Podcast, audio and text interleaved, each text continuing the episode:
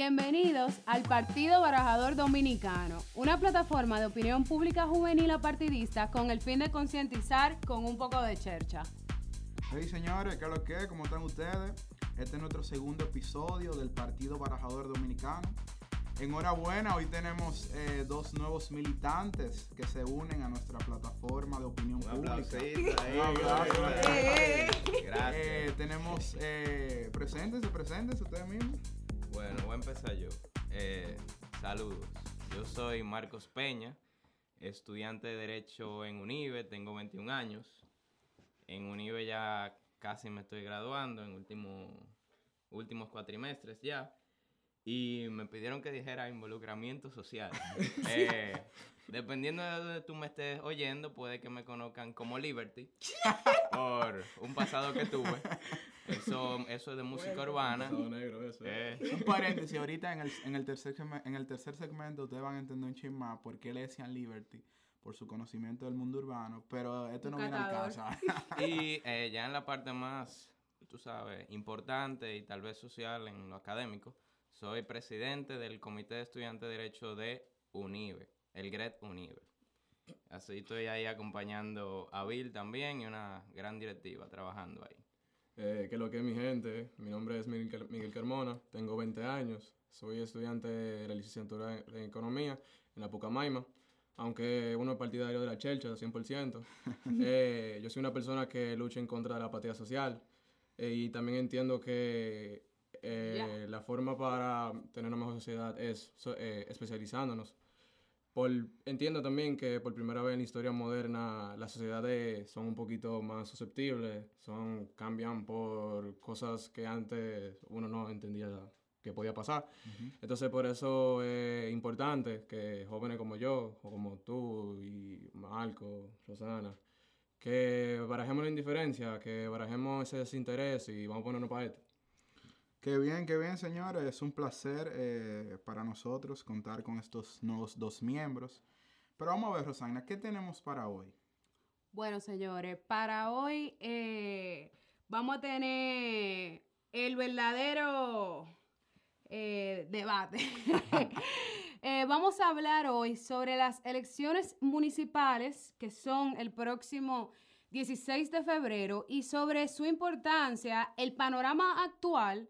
Y después tenemos una verdadera chelchita, ya que tenemos un reportaje especial de los militantes de este partido en Lo United, que nos van a, a mantener updated sobre qué es lo que está pasando con el Trump impeachment. Eh, algo muy interesante de estos reportajes es que Joel está en Florida y Wendy está, eh, En ¿dónde está Wendy? En Atlanta. Atlanta. Entonces, eso va a ser un poquito interesante. Vamos a ver cómo difieren esas opiniones. Y por el otro lado, eh, otro militante del partido eh, se encuentra en China.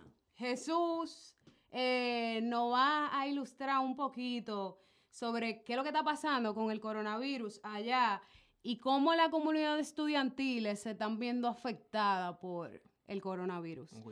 Y finalmente, y no menos importante, señores, en el último segmento vamos a estar hablando sobre la censura de la bebé. Bueno. Bueno, señores, vamos a comenzar con este primer segmento. Para el que nos está escuchando por primera vez, eh, hay que recordar que este es un programa, una plataforma de opinión pública, que está dividido en tres segmentos. El interés de nosotros es que en el primero se hable un poquito de política nacional, qué está sucediendo, cuáles son las, eh, los updates que, vamos a estar tratando. En el segundo segmento, eh, la política internacional, que, cuáles, cuáles son eh, los principales acontecimientos de la política internacional. Y en un último punto ya, un segmento de cherchita, de curano, de analizar eh, un tema determinado, pero con una, con una perspectiva de un poquito de chercha. Entonces vamos a comenzar con el primero. Miguel, ¿qué tú no tienes? Eh, vamos a hablar sobre la importancia de esas próximas elecciones de gobierno local que se van a efectuar, como dijeron ustedes, el 16 de febrero. Eh, quisiera empezar eh, exp- explicando esa importancia con la siguiente pregunta. ¿Por qué esas elecciones son igual de importantes que las elecciones del gobierno central? Y antes de responder a esa pregunta, es, es importante que el ciudadano sepa cómo realmente se divide el Estado dominicano. Yo no sé ustedes, pero en el colegio que yo estudié, a mí me explicaron que el Estado está dividido por eh, los tres poderes, ¿no? El ejecutivo, legislativo y judicial. Ya pero, oye, tú pasabas con 100 ya con esa vaina. Pero la verdad es que es un cuento por mitad. Eh, sin embargo, sin embargo, eso no es todo cierto. Eh, lo que no te explicaron que esos son los, las divisiones de un gobierno central. Y como dije, están compuestos por esos tres poderes, pero también le falta un solo un poder que son los órganos constitucionales, que son como el tribunal y la Junta Central Electoral. También no te explicaron que existen diferentes niveles de institucionales en el sector público, como son las instituciones sectoriales, que serían los ministerios, y las instituciones ejecutoras, que serían como la, eh, la DGI. Ujú. Y en un país, señores, donde, por ejemplo, Juancito Tucupey, que vive en Licey al medio, por ejemplo, eh, entiende que sus problemas los va a resolver el presidente de la República. Es imprescindible, señores, que la gente se meta en su cabeza que tiene funcionarios con mayores poderes ejecutores y que influyen directamente en sus vidas. Yo estoy, yo estoy 100% de acuerdo contigo, Miguel. De hecho, eh, yo me atrevería a decir que la, los candidatos municipales y, y los regidores y los, di- di- los directores municipales son los funcionarios públicos que más contacto directo tienen con los ciudadanos. En teoría, en teoría. Bueno, eso es lo que debería ser. en teoría, porque la Claro. mitad, o sea, más de la mitad de la gente del distrito no sabe qué hace un regidor. En verdad, yo ni siquiera sabía hasta hace como dos años. Y es que, señores, o sea, Juan Pablo Duarte decía que el cuarto poder. Pero bueno. no, pero es verdad Sí, que el cuarto poder es el poder municipal. Y la gente no, no entiende, o sea, ya hay que, hay que echar. Nada, señor, y siguiendo el cuento, vamos, eh, el cuento de Juancito Tocupey. Este individuo no sabe que donde él vive, Licey al medio, es un distrito municipal. Un distrito municipal es casi lo mismo que una circunscripción. Tiene alguien que es el alcalde, pero no, llamado presidente de distrito municipal, y alguien que es casi el regidor, pero no, llamado vocero. De hecho, Miguel, eh, si sumamos los directores de distrito municipal, los, los subdirectores, los alcaldes, los vicealcaldes, los suplentes, los vocales, señor, la cantidad de cargos electivos que vamos a estar eligiendo este 16 de febrero son 3.849 cargos electivos. O sea, estamos Sí. hablando de que casi 4.000 personas serán elegidas y es y la importancia que, tiene, que tienen esas elecciones eh, eh, es sumamente grande.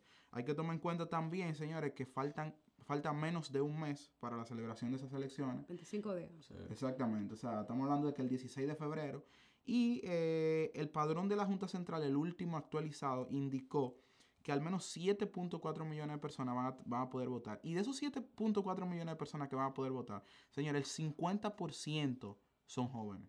O sea, estamos hablando de que la mitad de las personas hábiles para votar, para, eh, para decidir quiénes serán esos 3.000 3.849 cargos selectivos, serán jóvenes. Entonces, ¿qué mejor eh, eh, eh, importancia de, de este segmento de la juventud que saber que nosotros tenemos la mitad de, de la decisión en cuanto a los cargos que se van a elegir? Y ante- antes de que tú sigas, para aclarar por si alguien no, no tenía conocimiento, es bueno entender cómo esos gobiernos se dividen de manera territorial Sí. y, la importancia de eso. Porque si alguien tiene una constitución cerca lo puede buscar, pero bueno, tenemos de máxima expresión territorial la, la región, después la provincia, que viene siendo aquel intermedio entre la región, o sea, norte, sur, este, y finalmente aquella pequeña expresión que se la voy a definir como me dijo un profesor, que es el municipio, aquella demarcación que expresa los sentimientos de una comunidad limitada. Y ahí viene la importancia de eso con el aquel ejemplo que están diciendo de Licey al medio. Puede Sí. continuar entonces con eso.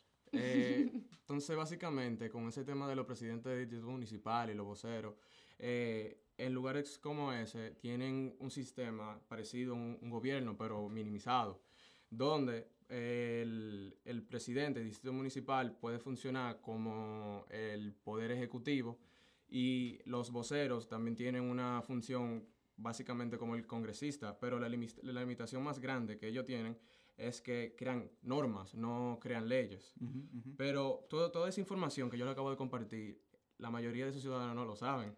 O sea, campesinos honorables como Juancito Tucupey no, le, no han entendido hasta el día de hoy que el próximo 16 de febrero él tiene el, el deber como ciudadano de votar por esos funcionarios, que es su única responsabilidad, que literalmente ellos van, hacen su campaña y lo ponen ahí, lo ponen ahí a través del, del, del sufragio, es que les resuelvan su vida y le garantizan una buena calidad de vida. Bueno, yo no, yo no bueno. diría que les resuelvan su vida, porque yo estoy en contra y difiero un poquito Miguel de ti ahí en ese, en ese aspecto. Yo no creo que yo no, yo no creo que el gobierno está para resolvernos la vida a nosotros. El gobierno está para garantizarnos eh, eh, acceso a lo básico, al, al derecho a la libertad, a la seguridad y, y a, y a la libre empresa. Pero bueno, hay personas que, que creen que más que eso eh, hay una función que recae totalmente sobre el Estado. Pero habiendo hablado de ese contexto general de las elecciones municipales, Marcos, ¿qué tú no tienes que decir en, en cuanto a cómo se eligen los candidatos Sí, eh, municipales? antes de que tú, yo estaba intentando interrumpir también, pero tú sabes que tú te mentiste. Ya, Ok. ya, ya, ya, ya. Eh, pero cuando tú hablaste del sufragio y la importancia de ahí en Licey al medio, es importante también que la gente en cualquier municipio que se encuentre sepa que aquí se elige con un sistema determinado que se llama sistema de DONT, o de HUNT, de HUNT. Se dice de HUNT como lo quieran decir. Pero el punto es que algo que no sé si lo vieron en las, en las noticias, que se llamaba el arrastre, etcétera, se lo voy a explicar un poquito. Si ustedes ven las posiciones cuando uno se lanza para una candidatura, por ejemplo, alcalde o alcaldesa, en un partido, tú tienes que saber que cuando tú vayas a votar por esa persona de un partido, sea PRM, PLD, cualquier otro partido, Mm. los regidores que te van a aparecer son solamente aquellos que tengan alianzas o sean del mismo partido que la alcaldesa o el alcalde por quien estés votando. En ese sentido, si tu preferencia no es de un no es de un alcalde o alcaldesa, sino más bien de un regidor, date cuenta que vas a tener que votar por el alcalde o la alcalde que representa que el regidor.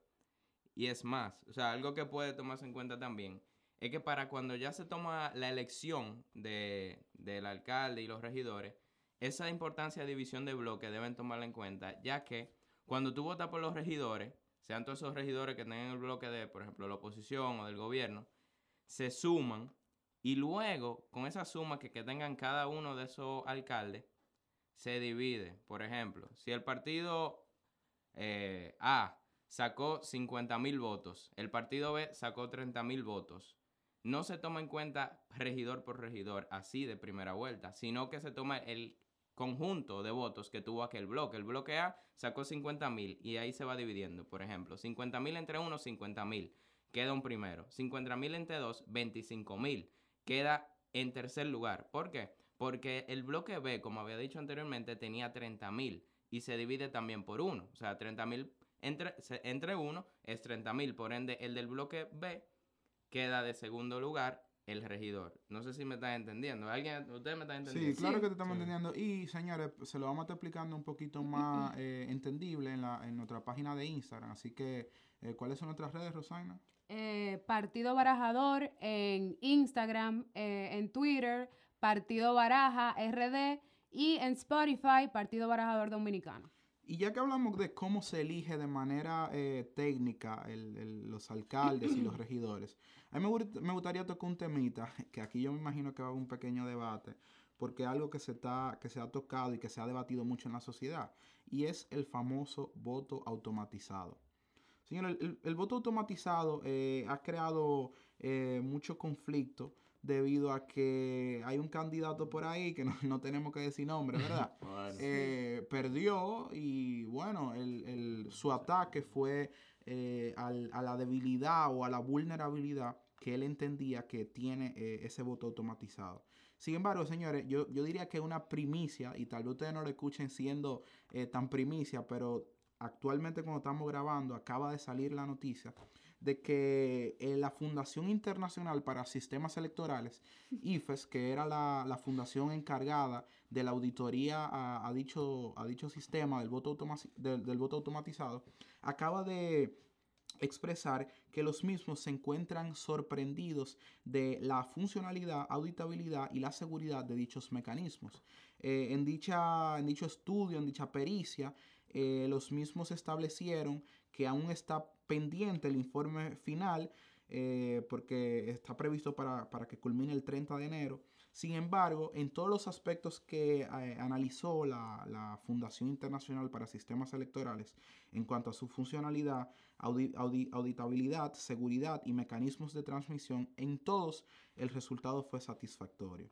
Pero señores, eh, hay, hay, como una, una, breve confusión y es que la Junta Central Electoral a través de su resolución estableció que el voto automatizado no será utilizado en todas las provincias. Yo no sé si ustedes están de acuerdo. Rosana, Miguel, Marcos, ¿qué ustedes opinan? El voto automatizado solamente será utilizado en, las provincias eh, que tienen una, mayor población, en Distrito Nacional, Santo Domingo Este, San Juan de la Maguana, San Francisco, La Romana, etc. ¿Ustedes creen que de alguna manera u otra se estaría violentando no sé si el principio de igualdad o, ¿usted creen que, hay, que eso se contrapone al ordenamiento, a lo que debería ser unas elecciones en orden y, conforme a, la legalidad?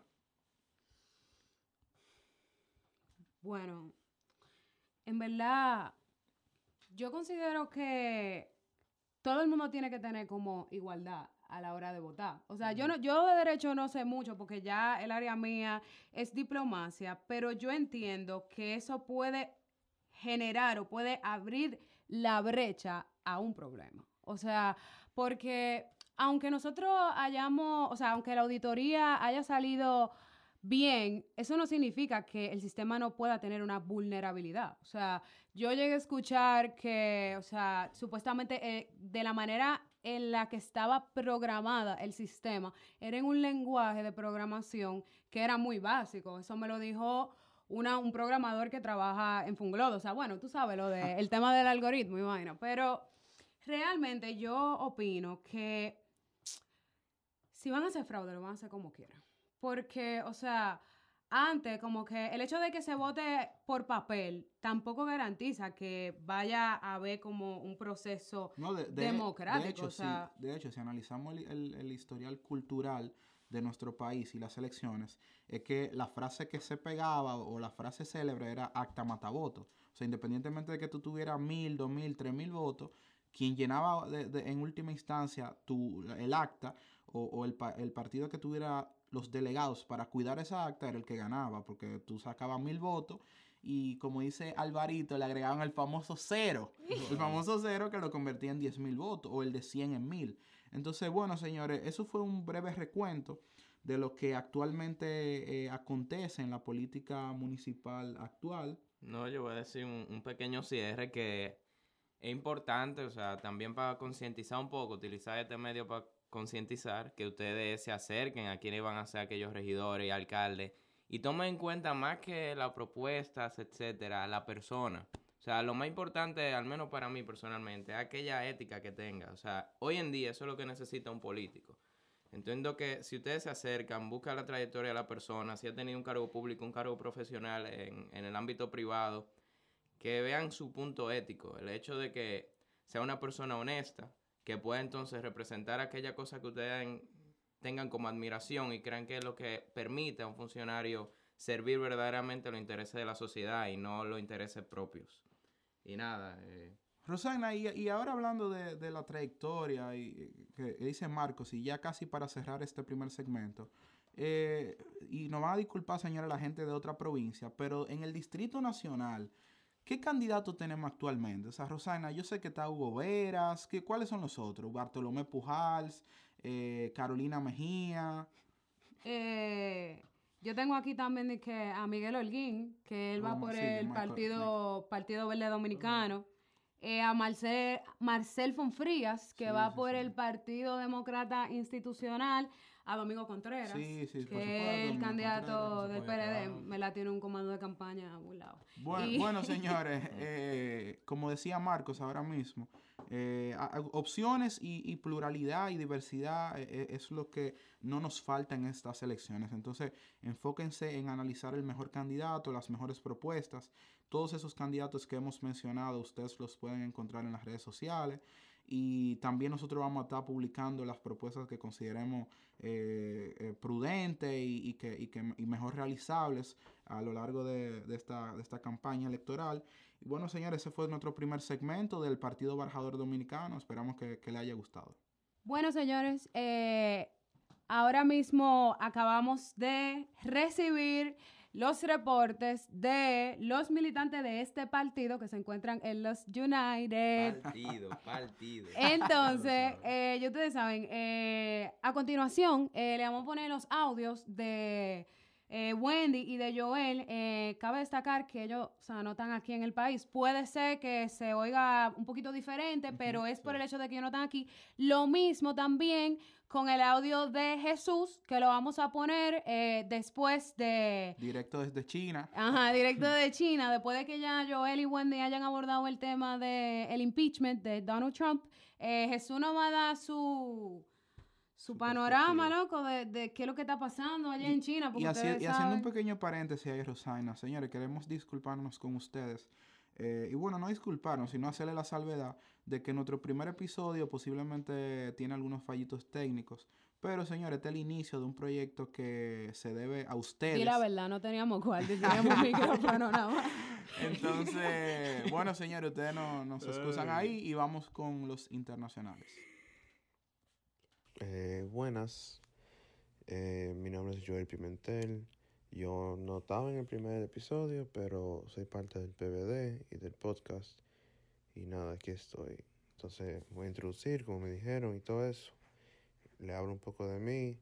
Y ya que vamos a tocar el tema internacional, eh, voy a hablar un poco sobre lo que está sucediendo con el impeachment del presidente de aquí, de Donald Trump. Eh, como dije anteriormente, yo me llamo Joel Pimentel, soy estudiante de tercer año en la Universidad del Sur de la Florida, aquí en Tampa. Estudio criminología y psicología forense em, y actualmente trabajo en un equipo de research donde codificamos información y tratamos de investigar eh, las razones por las cuales las personas realmente cometen el crimen de manera individual. Eh, a eso se le llama Micro Level Strain Theory, que es el nombre del proyecto con el que yo trabajo. Ya tengo dos semestres trabajando con eso y realmente, realmente me ha abierto los ojos a cómo las personas interactúan entre sí eh, por qué las personas realmente pueden cometer un crimen, dentro de cuáles circunstancias. Y realmente es algo que me apasiona, me interesa demasiado y quisiera algún día poder aplicarlo a lo que es el sistema en República Dominicana. Ya que me introduje, eh, ya saben quién soy, soy parte del PBD desde el comienzo. Es un proyecto que realmente estoy orgulloso de ser parte de. Y nada, esperemos que todo eche para adelante. Como les mencioné antes, vamos a hablar un poco del impeachment y de lo que está sucediendo actualmente aquí y cómo está la imagen pública del presidente. Pero vamos a dar un pequeño resumen y luego Wendy también le va a hablar de cómo las personas que viven aquí individualmente, eh, sean demócratas, republicanos o hasta independientes, han reaccionado a lo que es el trial del presidente y toda esa vaina. Em, realmente el resumen más corto e importante que yo creo que le puedo dar eh, son dos artículos del impeachment, que son Obstruction of Congress y creo que Abuse of Power.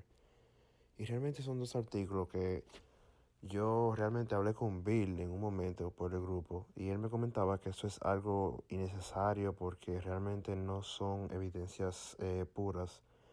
Pero eh, yo me puse a investigar y realmente es una situación demasiado importante por lo que es la política exterior de Estados Unidos en cuanto al real abuse of power en el que el presidente Donald Trump actuó y el obstruction of Congress, que muy pocas personas entienden qué significa esa vaina. En cuanto al abuse of power, es realmente las personas se refieren a cuando él, eh, entre comillas, pidió un, eh, un favor, le pidió un favor al presidente de Ucrania en cuanto a la investigación sobre el hijo del candidato demócrata Joe Biden, que de por sí sería algo un poco ya no diría completamente ilícito, pero sí sería algo de cuestión de investigación, ya que no hay necesidad de que un presidente realmente esté en una situación donde él mande a una persona a investigar al hijo de un candidato. Eso es algo que las personas se tomaron de la mala manera y creo que la investigación que se le hizo fue de una manera completamente necesaria. Me refiero a Donald Trump porque eh, no es el deber de él averiguar o investigar qué es lo que está pasando con el hijo de Biden en Ucrania, que estaba sentado como presidente en una compañía donde realmente él no tiene la experiencia y se vio un poco de que sketchy y, y raro y vaina, pero nada. Y el segundo artículo, que es para mí el más importante, es el Obstruction of Congress. En ese artículo, em, como dije, es sumamente importante porque realmente al momento en el presidente decidió guardar la información que él comunicó con el presidente de Ucrania en un folder, digamos, un folder eh, completamente privado. Es un poco interesante eso del folder privado porque es eh, un limitante para el Congreso poder investigar qué fue lo que sucedió durante la llamada y es un método demasiado raro que el presidente decida de la nada guardar esa, esa conversación en un lugar privado donde el Congreso no tenga acceso. Entonces me imagino que esa es la manera más simple de ponerlo en cuanto a obstruction of justice o of Congress, mejor dicho. Él decidió guardar la información de manera privada y no poder revelarla. Y encuentro que eso es un poco interesante, eh, realmente atrae demasiada duda y preguntas sobre qué realmente él está tratando de, él está tratando de como hide, o sea, qué es tan importante para él que él no quiso sacar esa información a la luz pública o ni siquiera al Congreso donde eh, él tiene su partido mayoritario en el Senado o al House of Representatives. Pero nada, seguimos con Wendy. Hola gente, bienvenidos una vez más al Partido Parador Dominicano en este segundo episodio y segundo segmento sobre política internacional, pero más específicamente sobre el impeachment del presidente estadounidense Donald Trump. Ahora mismo yo me encuentro en Atlanta, en Estados Unidos, y como ustedes se pueden imaginar, estoy rodeada de estudiantes de todas las nacionalidades que ustedes se pueden imaginar.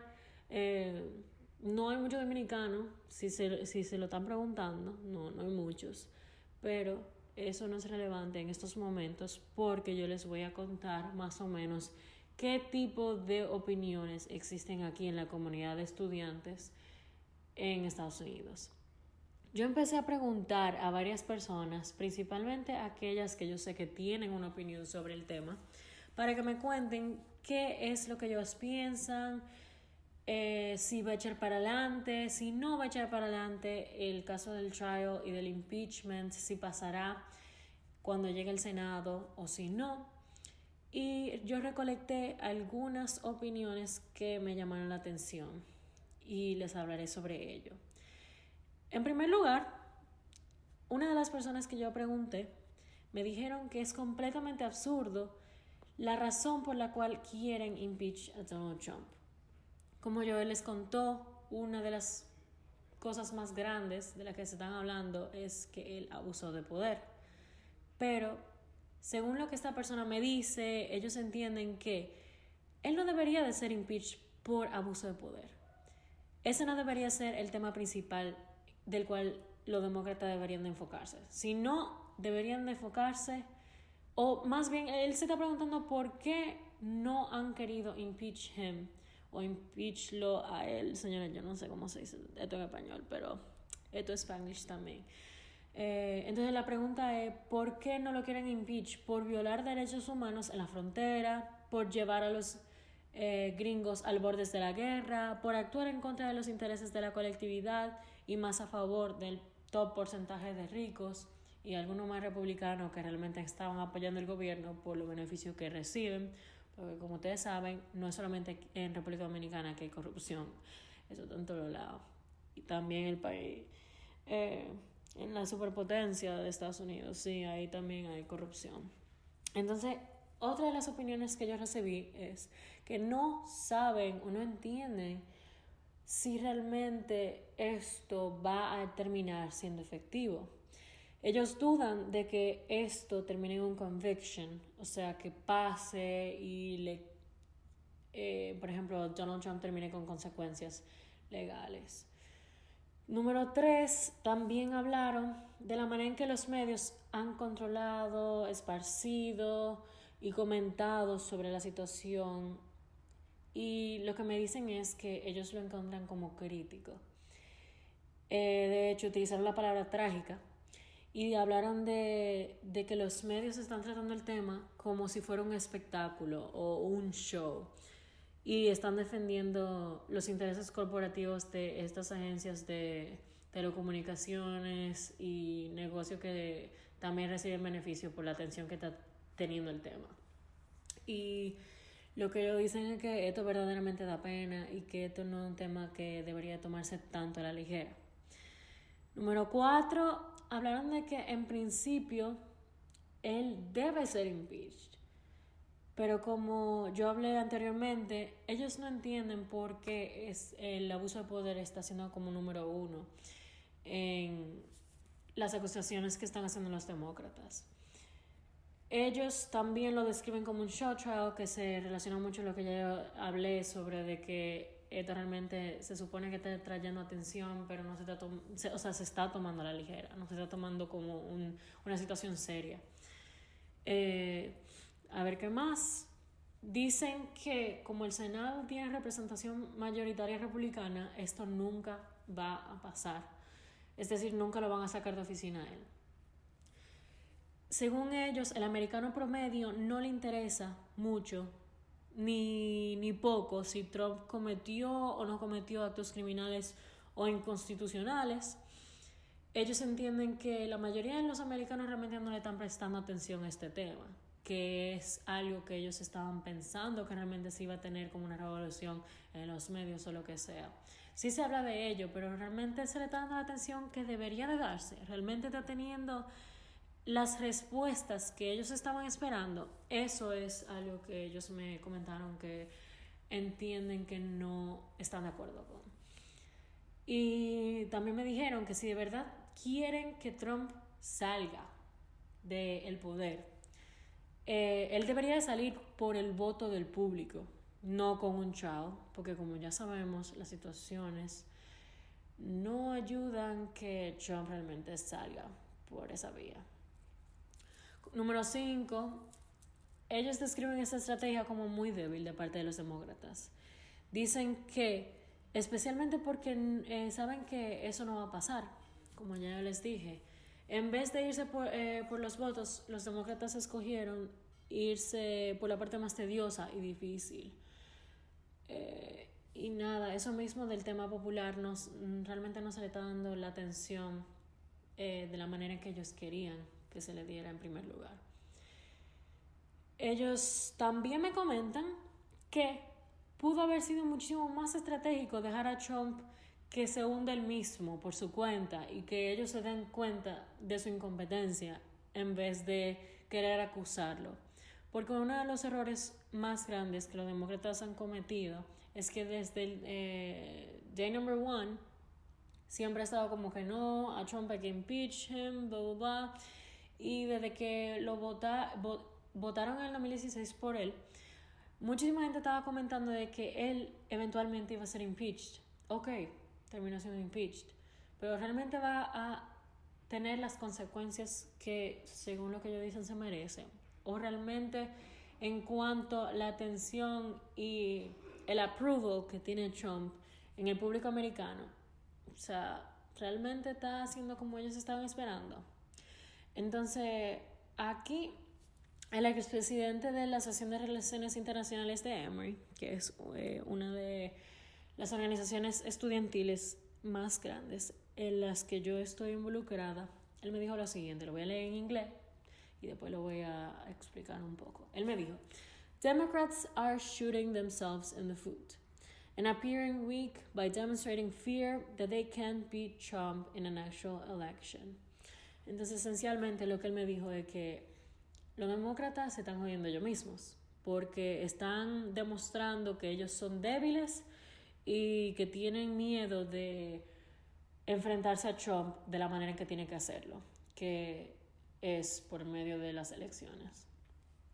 Entonces, por último, me dijeron que debido a que el impeachment trial tiene demasiada chance de que vaya a fallar y que no vaya a pasar, esto incluso tiene eh, la posibilidad de ayudar a Trump en in the long run eh, y en vez de perjudicarlo y que él mismo lo puede hasta utilizar como pretexto y una vez más llamar la atención y ganar los votos que tal vez él pudo haber perdido durante ese proceso o tal vez que ni siquiera perdió porque no se dio la atención que yo quería.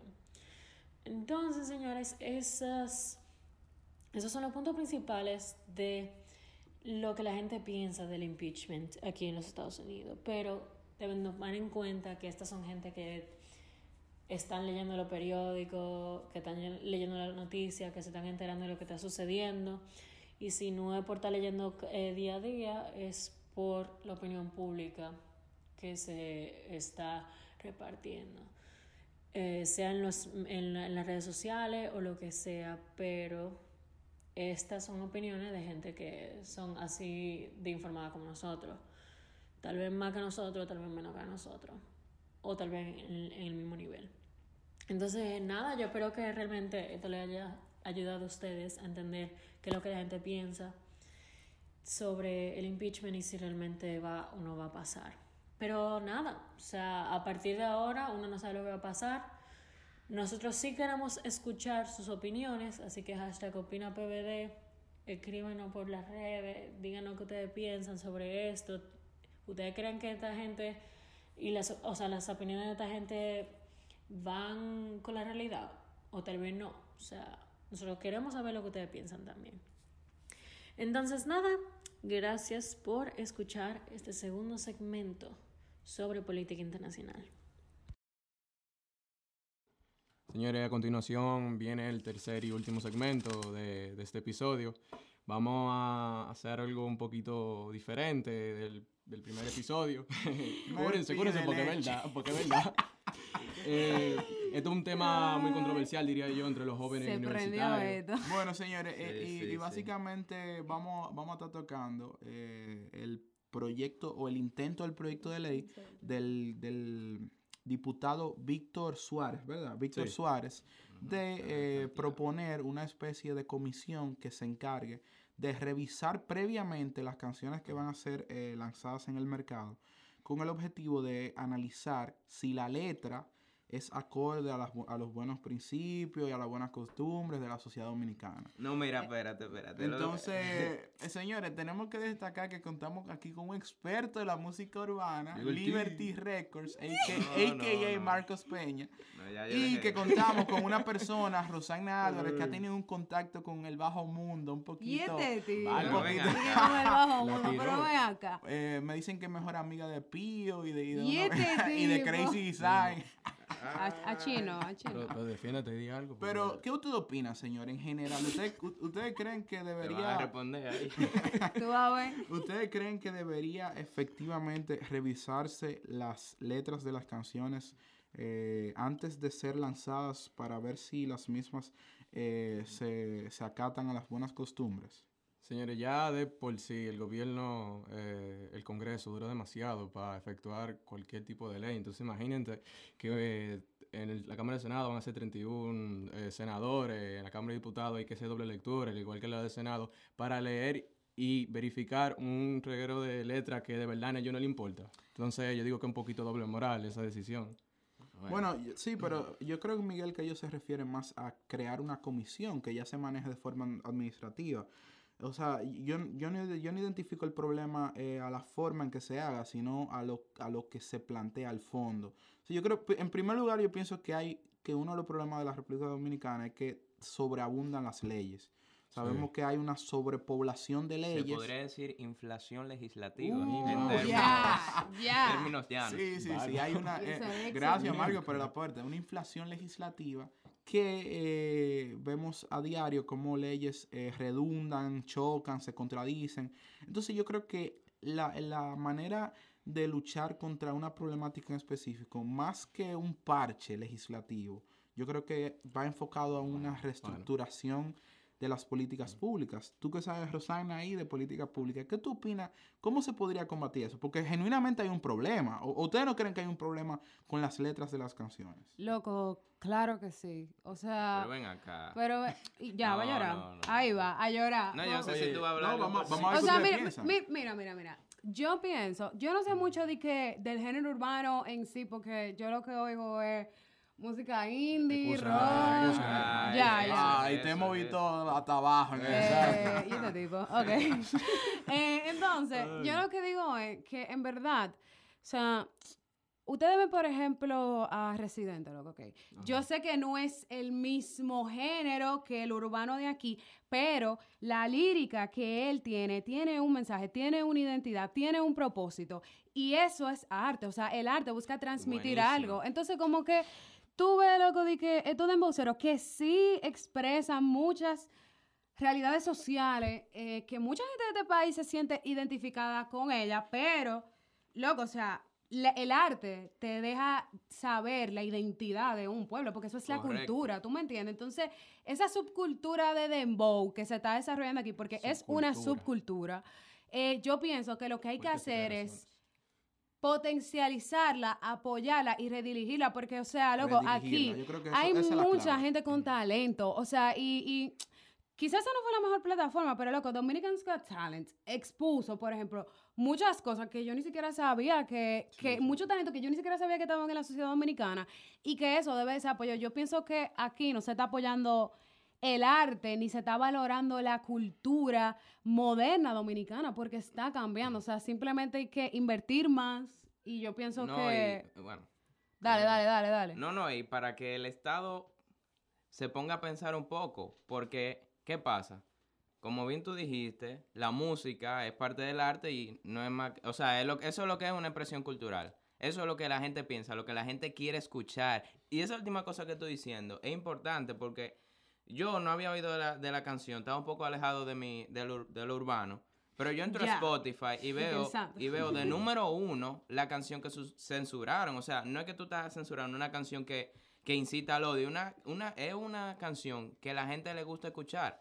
Y entonces ahí uno se puede detener. ¿Qué es lo que están pensando la sociedad dominicana? eso es lo que quiere, eso es lo que busca. Entonces tú como Estado tienes que tomar eso hacer un cambio que tú quieras ver en tu propia sociedad. Porque esa es la cultura que es dominicana. Y si eso te da, o sea, te pone, te concierne y te dice, te pone preocupado, pues cambia tu cultura. O sea, mira los problemas sociales que están pasando y mira por qué tu sociedad es la música que hace y la música que escucha. O sea, Precisamente a eso Y yo que me normaliza, refería loco. cuando eh, intentar censurar esa canción sería ponerle un parche a, a problemáticas que, que son evidentes. O sea, cuando esos muchachos hablan de droga, de pistola, de lo que sea, es porque lo están viendo en su barrio, es porque, es Sí, porque, no el, con- es porque el contacto que tienen no es con eh, Dios o no es con eh, educación o no es con oportunidades, no es con trabajo. O sea, la tasa de desempleo en la, en- en- en la República Dominicana, pero sobre todo en el Gran Santo Domingo, es increíblemente alta en cuanto a los jóvenes, los, los llamados ninis, ni Sí. estudian ni trabajan, no tienen oportunidad de trabajo, pero tampoco tienen acceso a una buena educación. No, y que cabe destacar también, señores, que aquí hay mucha trata de personas también. O sea, hay muchísima gente que está en la calle, muchísimos nini locos, que literalmente lo que están es metidos en un lío. Y, Entonces, y es y- difícil. es- eso en cuanto... ¿Tú querías decir algo, Miguel? Sí, que yo estoy de acuerdo, necesita un cambio, eh, la forma que todos los emboceros y reggaetoneros producen su música, pero si el Estado Dominicano entiende que es un problema, tiene que buscar una, una forma, una medida que no sea eh, restrictiva. Eh, yo entiendo que esa decisión eh, un poquito retrasa el flujo y aunque ustedes no crean, todo eso No, y vulnera, Ajá. vulnera la libertad de expresión, que, que era un punto que yo quería tocar. Sí, en verdad. Porque, eh, y no quería irme tanto a lo jurídico porque este es el segmento de Churchill, señores, pero al fin y al cabo, Ahí el va. objetivo, de, el, el- el objetivo de este va. Podcast, es verdad, ¿verdad? el objetivo de este podcast es concientizar un poquito. O sea, si vemos la Declaración Universal de los Derechos Humanos, en su artículo Ya. 19, si- Bueno. no, si vemos la Convención Americana sobre Derechos Humanos, señores, si leemos nuestra misma constitución, vamos a ver que hay artículos que protegen la libertad de expresión y van en contra de la censura previa. Entonces, yo creo que además de que ese legislador está totalmente desubicado de la realidad política actual, también está desubicado en cuanto a lo jurídico, porque estaría- está 100%. proponiendo algo que aparte de inconstitucional, Sí. va en contra de tratados internacionales que nosotros hemos ratificado conforme a nuestra constitución. Está No sé qué te opina, Marcos. Como la prohibición de la juca. Igualito.